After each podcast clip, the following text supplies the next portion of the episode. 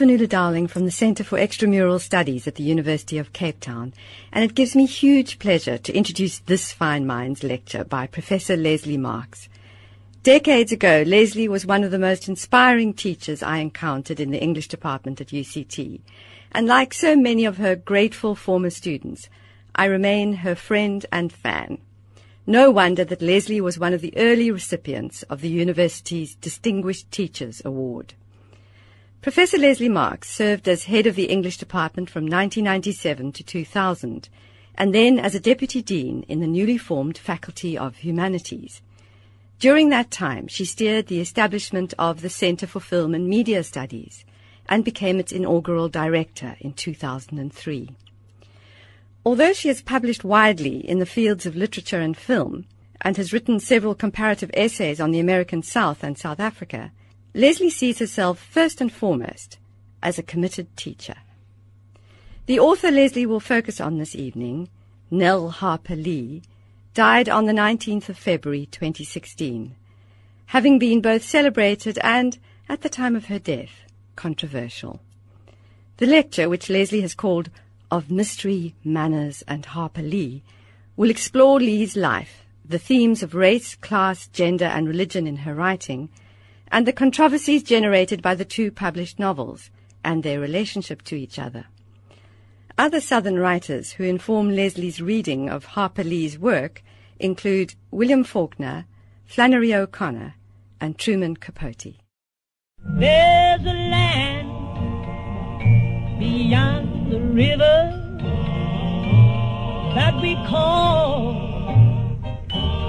sweet forever and we only reach that shore by faith degree. Well, one by one,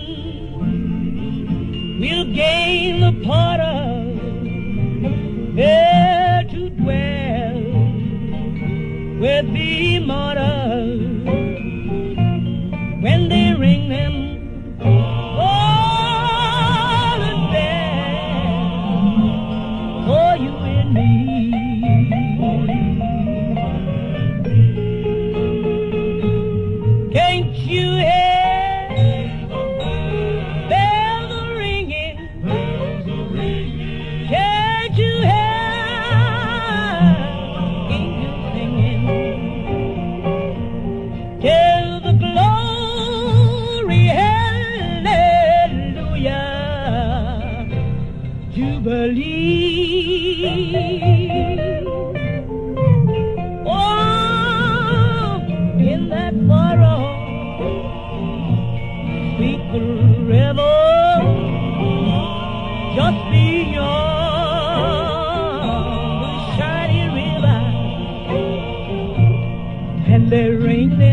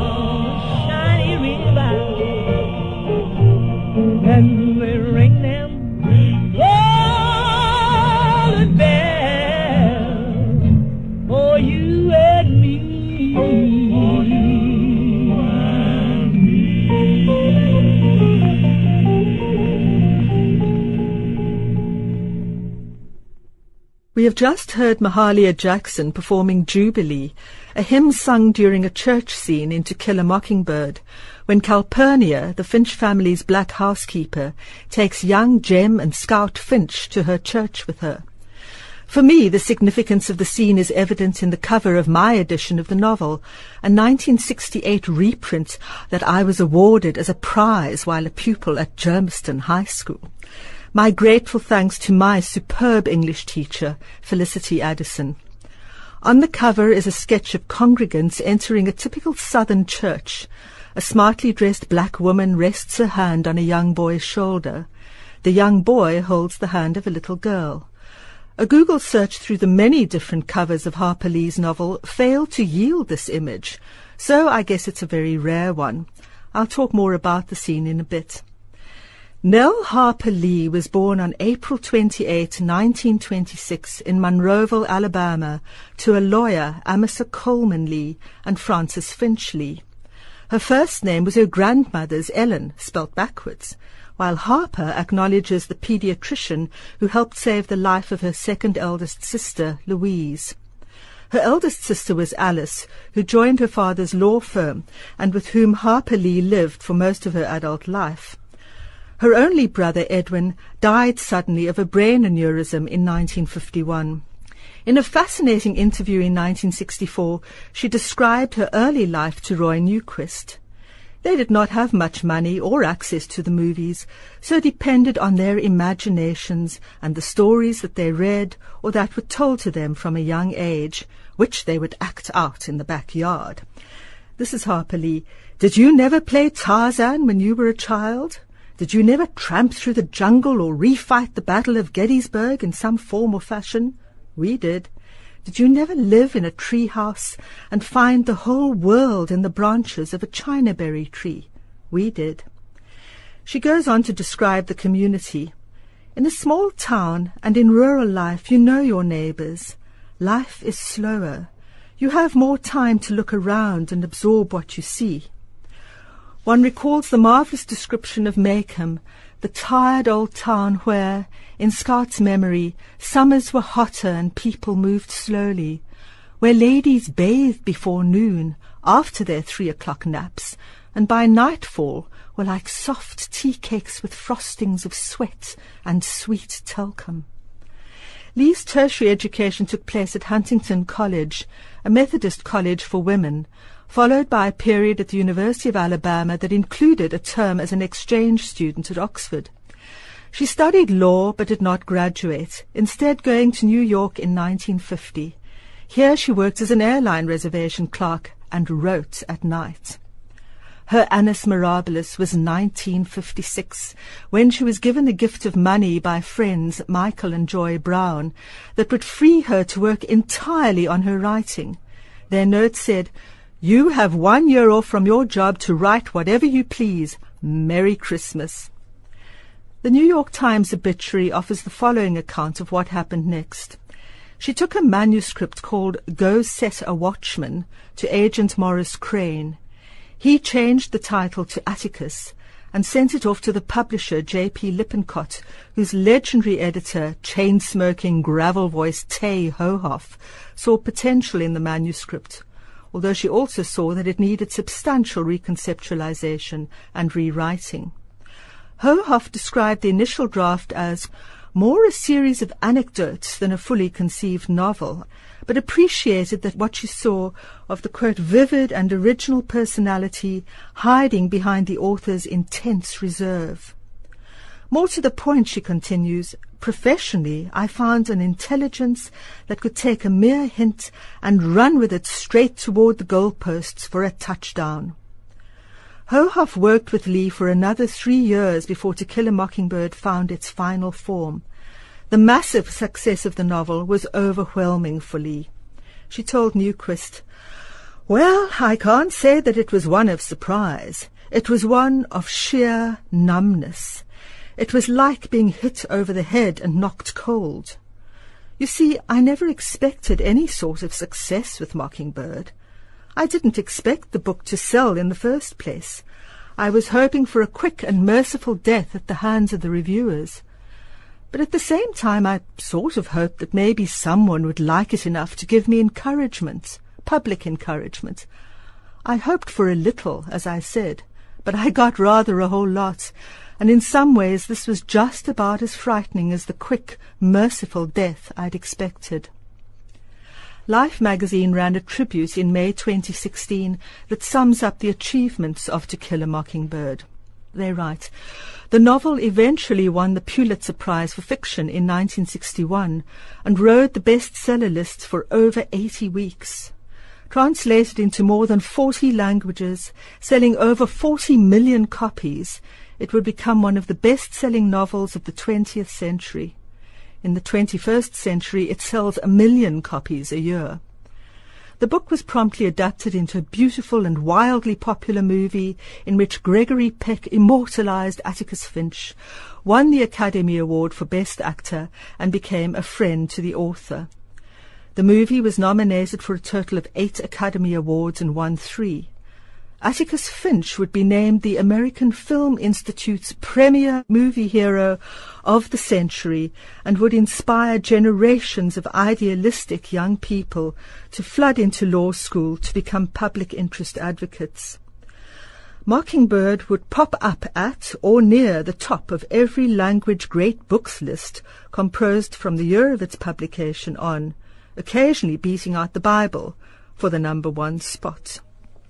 Of course, there have been less adulatory moments, such as when a school board in Hanover, Virginia, in 1966 decided to ban the book for its alleged immorality. Lee's response was to offer a donation to enable the board to attend any first grade of its choice, as the problem was obviously one of their own illiteracy. The exchange with Roy Newquist was Harper Lee's last recorded interview.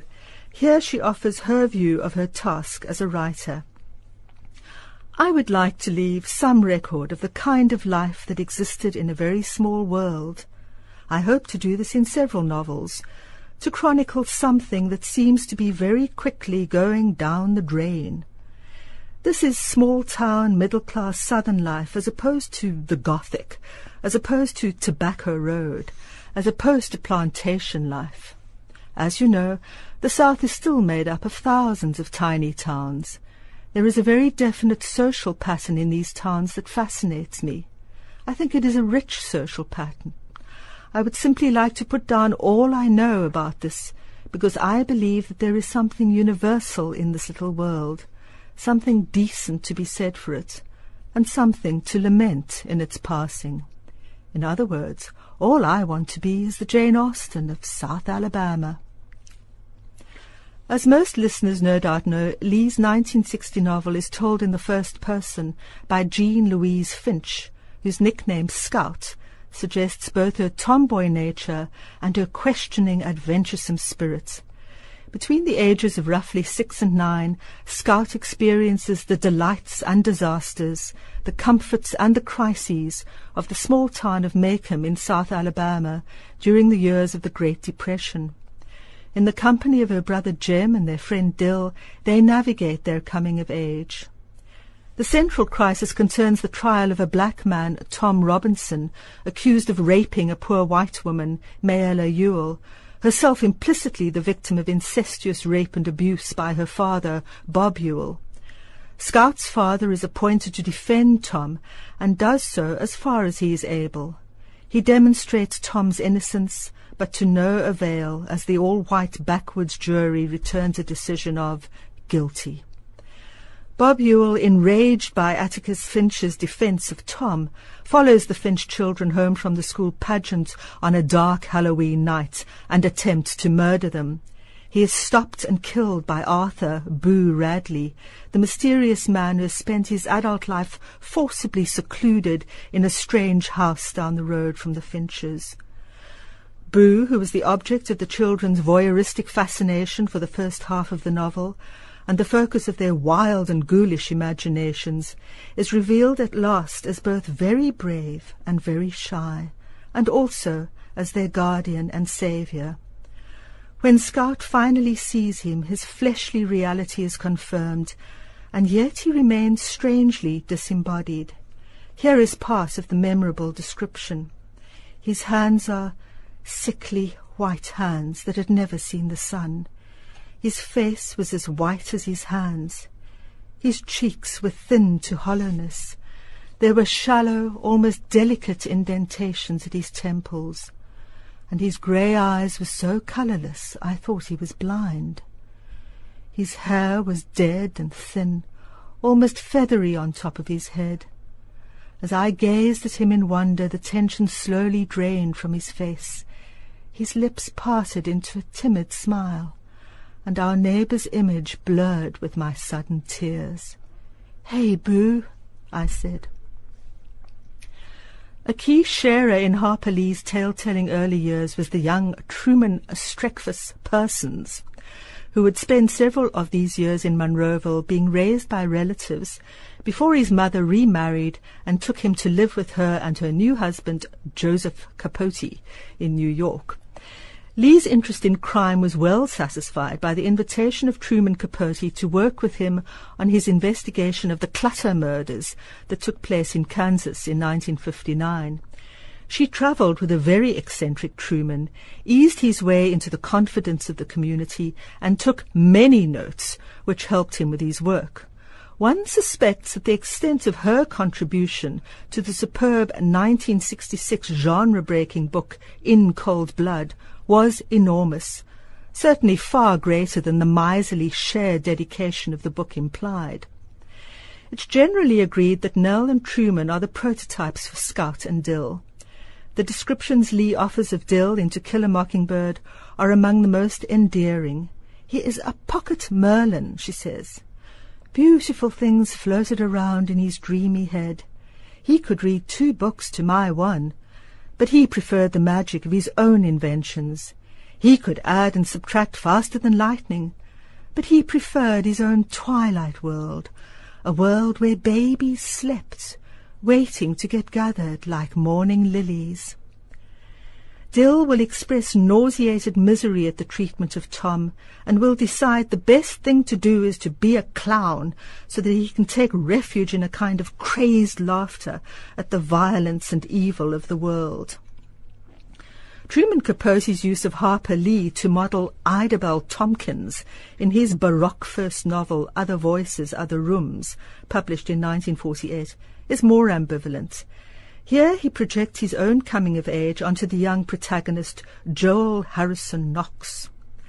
While Harper Lee did, according to her sister, play football and baseball with the neighborhood boys while growing up, and could be tough with a great line in invective, Capote introduces Idabel as a skinny, fiery, red-haired, freckle-faced, whooping termagant who, as he says, like every other tomboy, was mean, just gut mean. But she is also the adventurer who longs for travel and circuses and to be treated like a brother, not a future wife. After they part ways, Joel offers a mournful elegy, replaying images of her from the story he has just told. Still, Idabel was back. A ghost, perhaps, but here, in the room. Idabel the hoodlum out of stone a one-armed barber. And Idabel with roses. Idabel with sword. Idabel who said she sometimes cried. All of autumn was the sycamore leaf, and the red of her hair, and its stem the rusty colour of her rough voice, and its jagged shape the pattern, the souvenir of her face. All that was left was a souvenir in the end, for their ways parted. He to live a life of increasingly shallow celebrity spectacle fueled by drugs and alcohol, she to shape a life of privacy, reading, fishing, visiting with friends, going to church, saying hell no to requests for interviews, and spending time in New York where she was assured the anonymity she enjoyed. In her 1964 interview, Lee said that she was working on a second novel, but it goes slowly, ever so slowly. According to Alice Petry, there is evidence that she became fascinated with a real-life account of five murders involving life insurance and voodoo that took place in a parish near Alexander City beginning in 1969. The killer was allegedly a local black minister. But no new novel appeared. And then, in 2015, a hue and cry erupted on the publication of a second novel, or really an earlier version of her first novel, Go Set a Watchman. Had the reclusive author, having suffered a stroke and in ailing health, really approved the publication? Was she the victim of money-grabbing machinations by her lawyer, Tonja Carter, and the publishers HarperCollins? How could readers who had idolized Atticus Finch, become lawyers because of him, named their children after him, adapt to this version of him, a racist who attends white citizens' councils and preaches the backwardness and inferiority of black Americans. In addition, what to do about the pages of poor writing where the simple plot depends on a grown-up Jean Louise visiting Maycomb from New York and discovering that her adored father has feet of clay.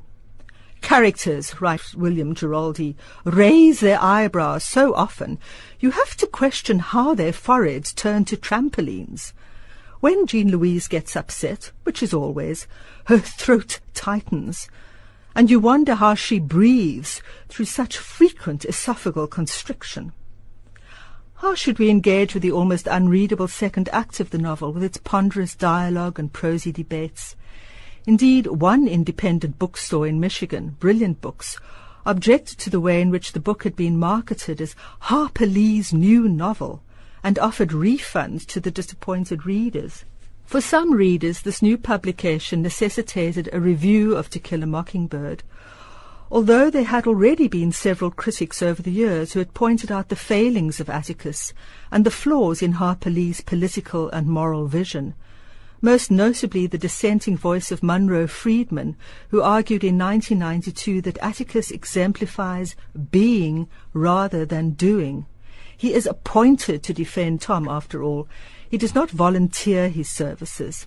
He is aware of the segregation in the town, and his response to Tom's terrible death, seventeen bullets no less, results in distress and disappointment, but not the rage asked for by critics like Giraldi, who sees Atticus as someone full of gestures rather than mobilizing conviction. Exacerbating this reading of Atticus is his sexism. One example is his description of Eleanor Roosevelt as the Distaff side of the executive branch in Washington, who says Atticus is fond of hurling the concept of human equality. Reading To Kill a Mockingbird through the lens of Go Set a Watchman has highlighted Atticus's paternalism and accommodationism in relation to race, but also Lee's own flawed approach to class. On the subject of race, we have Sarah Churchwell arguing that the problems identified with Atticus's racism in Go Set a Watchman were there all along in To Kill a Mockingbird noting how his encouragement to scout, to walk around in other people's skin, can become a mandate to adopt an egregious moral relativism that makes excuses for even dyed-in-the-wool racists like the morphine-addicted Mrs. Dubose. Because she kicks her habit before she dies, Atticus pronounces her a great lady. One might be more inclined to go with Jem's horror at Mrs. Dubose's deathbed overture, her gift of a white camellia to thank him for reading to her as she withdrew from her drug dependency. Old hell devil! Old hell devil! he screamed, flinging it down. Why can't she leave me alone? So too, a lynch mob can be sweet-talked out of its violence in what Doris Betts describes as a Shirley Temple moment, when Scout disarms one of the poor farmers by greeting him, Hey, Mr. Cunningham! Mr. Cunningham's violence is waved away by Atticus as simply a blind spot. And for Atticus, the Ku Klux Klan are merely a political party whose power is superficial and can be turned by good-humoured townsfolk. In 2007, I was commissioned to write an article for a book on Harper Lee, focusing on the reception of To Kill a Mockingbird in South Africa. I interviewed a number of teachers who had taught the book at black, coloured and white schools in the Western Cape. Most teachers found the novel to have been extremely successful, both a wonderfully told story and a way to engage with the vital race issues of the time, the 70s and 80s. One dissenting voice raised the problem, though, that Tom's story is embedded in the larger story of Scout, Jem, and Boo. Indeed, Tom is killed off-stage several chapters before the end of the book, and we end with what John Carlos Rowe calls a white denouement. As early as the publication of the novel, Flannery O'Connor had written dismissively of To Kill a Mockingbird. Having been sent a copy by one of her friends, she wrote, I think I see what it really is. A child's book. When I was fifteen, I would have loved it. Take out the rape and you've got Miss Minerva and William Green Hill. I think for a child's book it does all right. It's interesting that folks are buying it and don't know they're reading a child's book. Somebody ought to say what it is. Sarah Churchwell, writing in 2015, concurs, observing that To Kill a Mockingbird is a consoling book and a childish one. It knows that democracy, justice, and courage are good, and that racism, incest, and false allegations of rape are bad. Good white people are so good that good black people stand up when they pass out of respect, and this makes no one uncomfortable. Bad white people die or disappear from the story. There are no bad black people at all because that would undermine Lee's racial parable. What O'Connor and Churchwell implicitly marginalize is the centrality of the rape. To some extent, the rape theme may be seen as merely a plot point.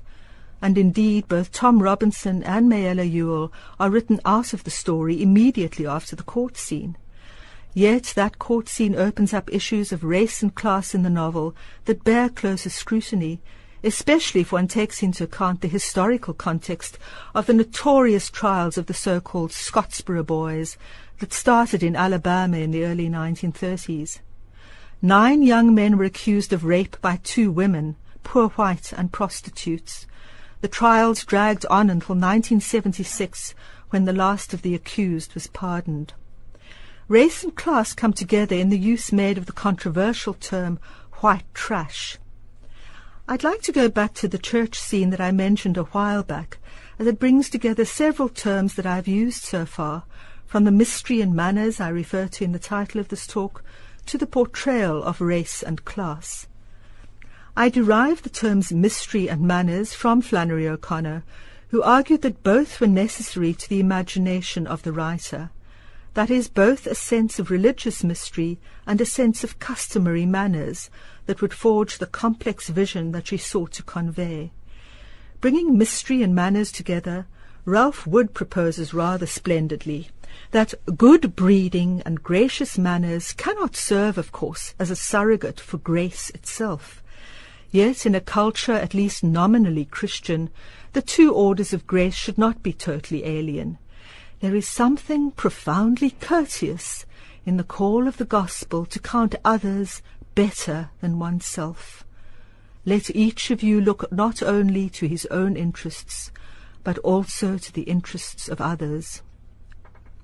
In Mockingbird's church scene, the two orders of grace come together in the warm reception given Jem and Scout by Calpurnia's fellow churchgoers, although this cannot quite elide the problem of white privileged children being given place in the first row, as room in the first row will later be made for them in the coloured gallery at the court during the trial of Tom Robinson. Would such manners and such graciousness have been extended to young black children visiting the church? There are interesting points of contrast and connection between Lee's church scene and that in William Faulkner's 1929 novel, The Sound and the Fury. Here Dilsey, the Compson family's black housekeeper, takes Benji, the family's mentally disabled son, to church. We see the ease with which the black community accepts Dilsey's gesture, even though the white community looks askance. Dilsey's response is a forceful rejection of white opinion. Here is Faulkner's approximation of her accent. Trash white folks. They thinks he ain't good enough for white church, but nigger church ain't good enough for him. The good Lord don't care whether he bright or not. Don't nobody but white trash care that. Dilsey expresses her contempt through a term of opprobrium for the white underclass, although her judgment of the disapproving whites is an astute assessment of white hypocrisy and effectively erases the classist meaning of the term white trash. One may also recollect the moment in To Kill a Mockingbird when Atticus complicates the term white trash. Any white person who mistreats a black person is no better than white trash, he says, regardless of who he is, how rich he is, or how fine a family he comes from. This is all well and good. But then Atticus follows up, There's nothing more sickening to me than a low-grade white man who'll take advantage of a Negro's ignorance. This looks forward to Atticus in Go Set a Watchman, pedantically explaining to an angry Jean Louise how the Negroes are backwards and still in their childhood. They've made terrific progress in adapting themselves to white ways, but they're far from it yet, he generously concedes. To the extent that the Atticus of Go Set a Watchman is overtly marked by paternalism, gradualism, and racial prejudice, Giraldi notes, Go Set a Watchman is being published during a summer when the wounds of Ferguson still suppurate, when the city of Chicago is a weekly hecatomb, when ashes still darken the air of Baltimore, when a South Carolina police officer awaits trial for the on-camera killing of Walter Scott, it took an imbecilic warp assassinating nine peaceful human beings at a church in Charleston for South Carolina's leaders to sprout a conscience and pack up an omni-bigoted and insurrectionist flag, a nauseating cost. And climactically he writes, if you could further pollute Donald Trump with a blather of Ayn Rand, you'd have someone who looks a lot like the Atticus Finch of Go Set a Watchman. As I type this, Donald Trump has just been elected the 45th President of the United States. Speculation has it that the same working classes who voted for Brexit have made their frustrations heard again. This takes us to the question of class in To Kill a Mockingbird, especially the underclass, the so-called white trash. Several readers have noted the raw deal suffered by Mayella Ewell in the novel. Scout characterizes her and her family as a type. Every town the size of Maycomb had families like the Ewells. No fluctuations changed their status. People like the Ewells lived as guests of the county in prosperity as well as in the depths of a depression.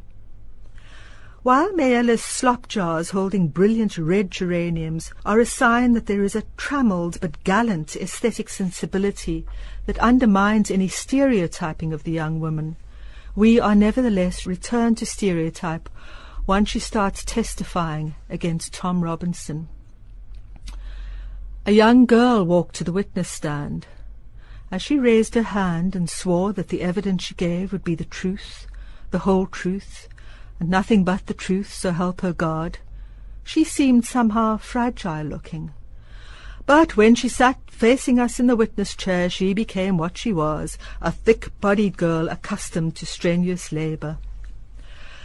Angela Shaw Thornburg argues that what we see here is an example of the white trash scenario, in which she says responsibility for the lethal racism of the South and the failure of the law to function impartially is displaced onto poor white working class people, thus relieving middle class and affluent whites of culpability for the aftermaths of white supremacy. When Atticus delivers his closing speech to the jury, he acknowledges that Mayella is the victim of cruel poverty and ignorance, but he cannot pity her, she is white and goes on to castigate her for acting on her desires, tapping into the stereotype of the poor who cannot control their urges. He proposes that her subsequent actions were those of a child seeking to hide what she had done, thus infantilizing her. There is, of course, no follow-through on the evidence that she has been beaten and raped by her father, and we never know what happens to her after the trial. Nancy Isenberg's recent study on white trash argues that the practice of writing off the poor goes way back to the founding myths of a nation as a classless, exceptional, promised land. She writes, Before it became the fabled city upon a hill, America was in the eyes of 16th century adventurers a foul, weedy wilderness, a sinkhole suited to ill-bred commoners. It was a place into which the English promoters of migration, settlements and investment could export their own marginalized people. The representation of Bob and Mayella Ewell in the 1962 film adaptation takes on special interest. Both roles are well performed, although James Anderson as Bob is not given much more to do than look mean and evil, a typecasting that bedevilled most of his career. Of more interest are the off-screen revelations on the DVD documentary about the making of the film. Gregory Peck and others comment that Anderson knew the life of and identified strongly with the character of Bob Ewell, that he revealed contempt for Peck as a Hollywood leading man and was hostile toward Brock Peters, who plays Tom. Phillip Alford, who played Jem, tells how he and Anderson enacted the Halloween fight for two days. Not all the footage was used, but there was real violence, including the unfaked yanking of Alford off screen by his hair.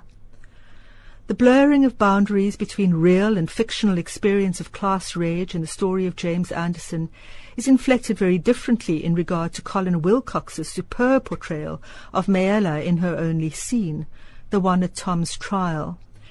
We are distanced from Mayella in the novel's careful framing of her through the observing eyes of Scout and the build-up of empathy for Tom and Atticus, but in the film we engage with the character directly through close-ups.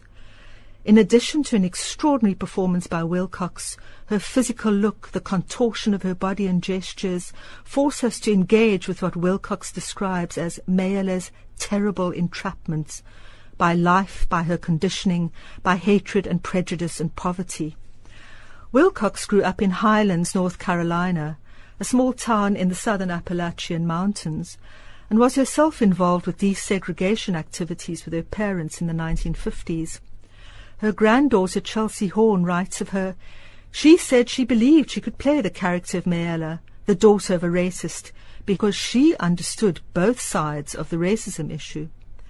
In her interview with Horn, Wilcox noted, I had known girls from that kind of background and recalled at the audition for Mayella, all the other girls trying out for the part were overly made up. They had curly, clean hair and wore brassiers and high heels. I wore a second-hand dress, tennis shoes with holes in them, and dirty little white socks. I rubbed cold cream through my hair. That's why my hair looked so dirty. She points out in the DVD documentary that Mayella would have had all her time cut out seeing to the needs of the motherless family, looking after the passel of children, and would not have had time to tend to herself. Wilcox's analysis of Mayella offers an insight into the young woman, her sexual desires, her sexual plight, the many reasons why Tom would be so deeply appealing to her. The novel scarcely engages with any of this. Wilcox also describes the moment where she, as Mayella, might have been tempted to tell the truth, but one look at her father, and here we cut to the film's image of Anderson's cruel gimlet eyes fixed on her, prevented any such confession because, says Wilcox, I looked at my daddy and knew what would happen once she got home if she didn't perform well on the stand. The slippage between the actor I and the role she suggests the power of method acting here, as Wilcox inhabits Mayella and brings her pain and desperation to life. Collin Wilcox grew up in a family already educated into the need for human equality Jem and Scout's education is the main burden of Lee's novel, and their going to church with Calpurnia opens up her other world to them in significant ways. While the potential for fervent religious faith may act as a panacea for life's troubles and inhibit political activism, it is also true that the presence of visceral religious belief and forms of worship may be energizing and inspirational. This comes through in Mockingbird through the power of the singing, both Jubilee and On Jordan's Stormy Banks are lines by Cal's son Zeebo for an audience that does not read. They therefore depend on him to call out the lines of the hymn, and, says Scout, miraculously on pitch, a hundred voices sang out Zeebo's words. Open service by the use of hymn on Jordan's storms the bank of stand. Before we sing this song, we'll ask the brothers to lead us in a word of prayer. While he pray, all us pray with him that the Holy Spirit may come in, that we have a spiritual revival. Brother Hubbard, lead us in prayer. Almighty and everlasting, thou art God. I want to ask thee this evening for a special prayer. Yes, On the man that's a catching a record for you. yes, And oh Jesus, Make him a man of God. Hold him in your merciful hand. Amen. On Jordan's storms the bank I stand and cast a wishful eye. On Jordan's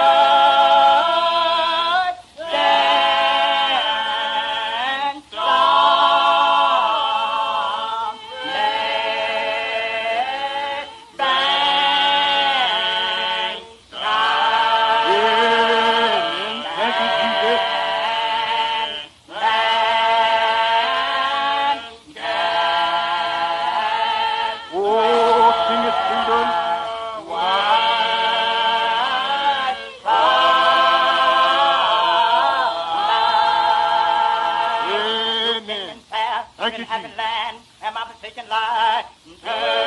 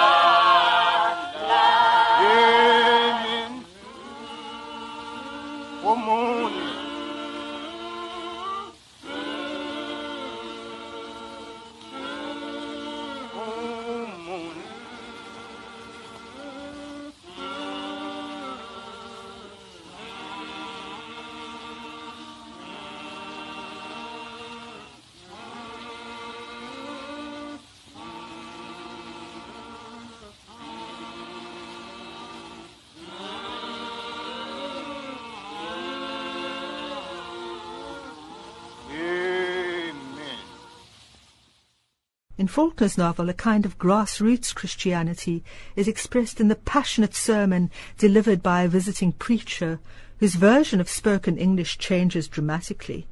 He starts off sounding like a white man. His voice was level and cold. But as he builds in power, he cries out, I got recollection in the blood of the Lamb. As the black folk leave the church, they praise the sermon, and Dilsey, tears coursing down her cheeks, states, I've seen the first and the last. I see the beginning, and now I sees the ending. Black American English here signifies an intense emotional investment, as well as an apocalyptic visionary power, and the visiting preacher is able to move across forms of the spoken word. So too, language in To Kill a Mockingbird is invariably figured as a space for invention, reinvention, and self-invention, from the Gothic imaginings of the children and their performance of stories to the more politically savvy play that Calpurnia engages with in the church scene, to which I now return. Here Calpurnia demonstrates a deft balancing act as she negotiates white and black worlds.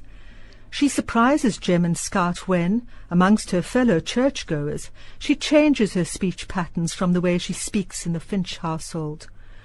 When the children assume a judgmental view of what constitutes the right and the wrong way to speak English, Cal's view is a great deal more sophisticated and shows her to be a skilled performer of shifting identities.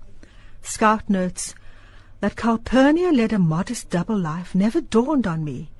The idea that she had a separate existence outside our household was a novel one, to say nothing of her having command of two languages. Cal's skill illustrates her good manners and speaks to a modern awareness of how identity may be the product of agency, may be constructed, and not be imprisoned by concepts such as fate, nature, or history. The importance of the church scene leads me into my final observations. Go Set a Watchman shares with To Kill a Mockingbird at least the pervasive southern religious sensibility, from the title, which is drawn from Isaiah 21, one of the many catastrophic visions in that prophetic book, to the heated discussion after a church service about tampering with traditional hymns such as Abide with Me and Rock of Ages, to the hilarious flashback describing Dill, Jem, and Scout's play acting a fundamentalist Christian revival. The moment when Dill appears in a bed sheet with holes cut out for his eyes and pronounces modestly that he is the Holy Ghost is an especially clever satire on the Ku Klux Klan and its toxic relationship to white supremacist, segregationist readings of the Bible. What struck me most about Go Set a Watchman, though, was the sense that Harper Lee was, in this early work, struggling to articulate her own sense of where she belonged in time, place, and the tumultuous history of the moment of writing. The diametrically opposed worlds of New York and Maycomb are foregrounded in several scenes, and the writer's ambivalence toward both is notable. This example comes from her visit to Finch's Landing. On the one hand, the place is haunted by its slave history. On the other, the changes that have been wrought there cause Jean Louise to feel a deep pang of frustration and regret. When you live in New York, she says, you often have the feeling that New York's not the world. I mean this. Every time I come home, I feel like I'm coming back to the world. And when I leave Maycomb, I'm leaving the world. It's silly, I can't explain it. And what makes it sillier is that I'd go stark raving living in Maycomb. The lines from the poem she murmurs are drawn from Matthew Arnold's The Buried Life. And then he thinks he knows the hills where his life rose, and the sea where it goes. The other significant intertext from Victorian poetry is Robert Browning's Childe Roland to the Dark Tower came. Jean Louise repeatedly sees herself as Childe Roland, whose quest shadows hers. The poem's disturbing wasteland imagery frames Childe Roland's mysterious journey that ends in an unnervingly suspended moment with, merely, Childe Roland's arrival at the Dark Tower. The possibilities for reading Jean Louise as a wanderer in a devastated world with only darkness before her is tempting. The southland of the novel is then refracted through the terrifying wastes of Browning's poem, and indeed through the apocalyptic landscape of the passage in Isaiah from which the book's title is drawn. The many literary allusions in the novel are testimony to what Lee was reading at the time and how she deployed her passion for creative language in her attempt to mediate life through her writing. Always a central text for her was the King James Version of the Bible and Marja Mills, the journalist who lived next door to the Lee sisters for several years, wrote of how this love of the Bible linked Lee to southern literary tradition. She quotes from one of Lee's favourite writers, Eudora Welty. How many of us, the South's writers-to-be of my generation, were blessed in one way or another in not having gone deprived of the King James Version of the Bible. Its cadence entered into our ears and our memories for good. The evidence or the ghost of it lingers in all our books. In the beginning was the Word.